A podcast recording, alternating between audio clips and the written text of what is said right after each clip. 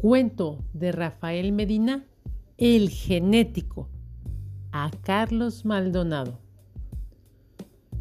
Tuve la gran fortuna de nacer con la máscara de luchador. La máscara es mi rostro, mi piel.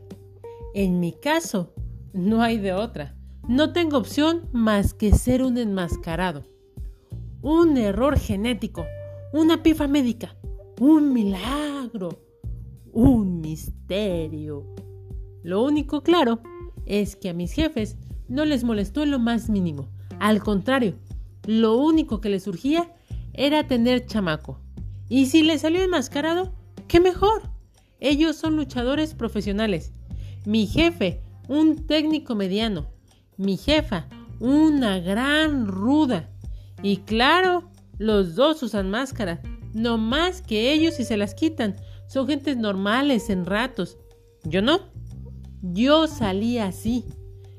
Que porque los investigadores de la universidad atendieron mal a mi jefa, que tomaron material de la máscara en lugar de la piel para el experimento de fertilidad que hicieron para que yo naciera.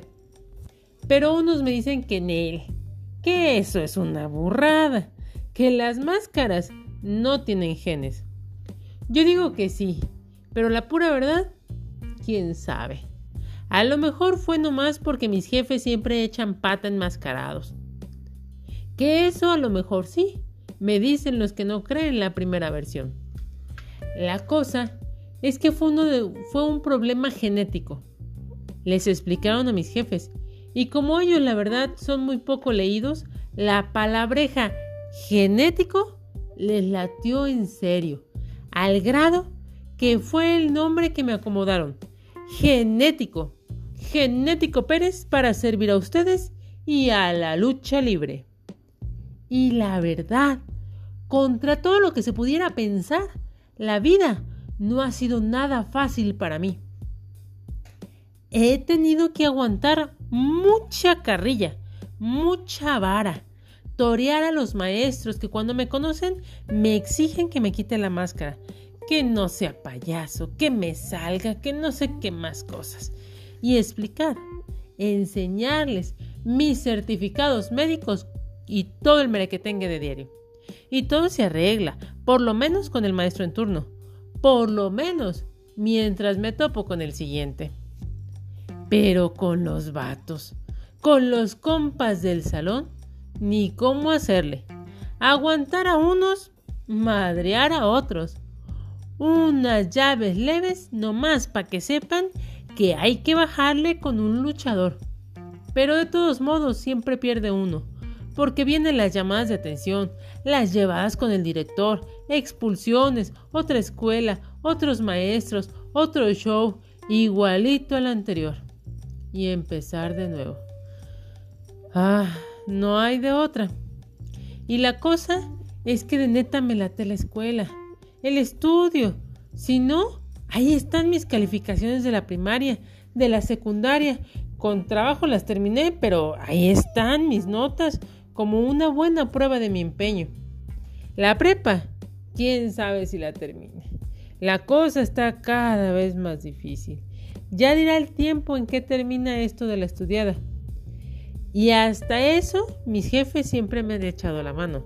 Bien rata el viejo, Mientras entrenamos me repite que en la vida hay que aguantar vara, que si él ha aguantado a su vieja, que es una ruda rudísima, por casi 20 años, que no aguante yo la mendiga carrilla de la escuela.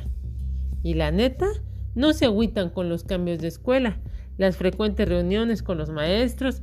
Mi jefa un día hasta se descontó a la maestra de sexto, pero la verdad se lo merecía.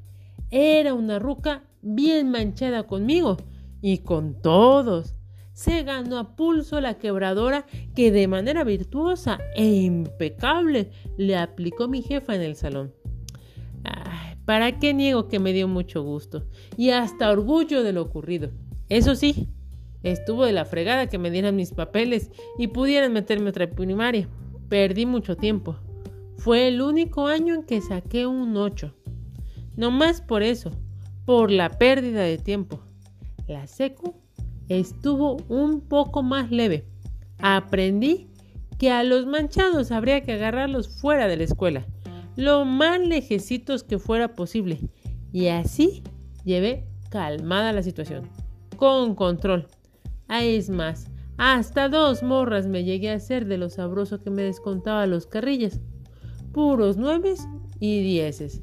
Menos gritos de fenómeno y monstruo. O hasta cosas peores que no quiero acordarme. La cosa que ahora que estoy en la prepa, mis jefes no están del todo convencidos que siga estudiando. Que la estudiada está bien, pero ya es hora de que me dedique a lo que nací, a la lucha libre. Pero yo no estoy seguro del todo. Está bien que nací enmascarado, que me pusieron el genético, pero no es para tanto. Disfruto entrenar, ejercitar mi cuerpo, aplicar con precisión llaves, pero la neta, hasta ahí. La pura verdad es que no me veo como ellos, amarrado toda la vida a los catorrazos y a un ring. Pero no más lo pienso, ni loco de decirle esto a los viejos, creo que los mataría. Por eso, ay, me la voy llevando, dándole largas al asunto. Que sí, que como no, que no más que me esperen poquito. Al cabo, no dejo de entrenar. Pero ya sospechan, cada vez me presionan más que ya soy casi todo un hombre, que es momento de que me defina. Luego les digo que ya, que lo que me gustan son las viejas. Pero no más por payaso contesto así, si bien sea lo que se refieren a la gran decisión, la ruta entre dos caminos que se le abren a todo luchador, ser técnico o rudo. Y curiosamente, mi jefe me empuja a ser un gran rudo, como mi jefa, y ella a que sea un super técnico, o sea, no como el viejo. Emocionados me pintan un futuro de éxitos ilimitados, que porque no puede ser de otra manera, soy la única persona que en verdad nació para ser luchador, según ellos. Mientras, le seguiré ganando tiempo al tiempo. Chanza terminó la prepa, porque de veras, nomás no le encuentro emoción a imaginarme como un gran luchador ni campeonatos, ni la fama, ni nada de lo que a uno le da ser un gran luchador. No quiero ser la cartita difícil en ningún álbum coleccionable. No veo mi máscara dorada en los televisores, en las películas de los domingos. El nombre de genético en las marquesinas, en los carteles, encabezando los programas estelares. No, no. Ya veré cómo convenzo a las jefes que agarren la onda, que ya, para clavarme de tiro en los libros, conocer a profundidad, mediante la ciencia, por qué nací así, como soy, qué hay detrás de esa figura que adorna mi máscara y que dicen que es la imagen de un cromosoma. Porque creo que ahí está la neta, no solo de mí, sino de todos, como dijo un día un maestro buena onda. O sea, que la cosa es que yo no quiero ser un fenómeno, tampoco un luchador. Quiero ser científico. ¿Para qué le doy más vueltas al asunto? Y de esos que estudian los genes y los cromosomas, al fin de cuentas, los viejos entenderán. Seguiré siendo por siempre el genético, el genético Pérez, solo que ahora con toda la extensión de la palabra. El genético. Cuento de Rafael Medina.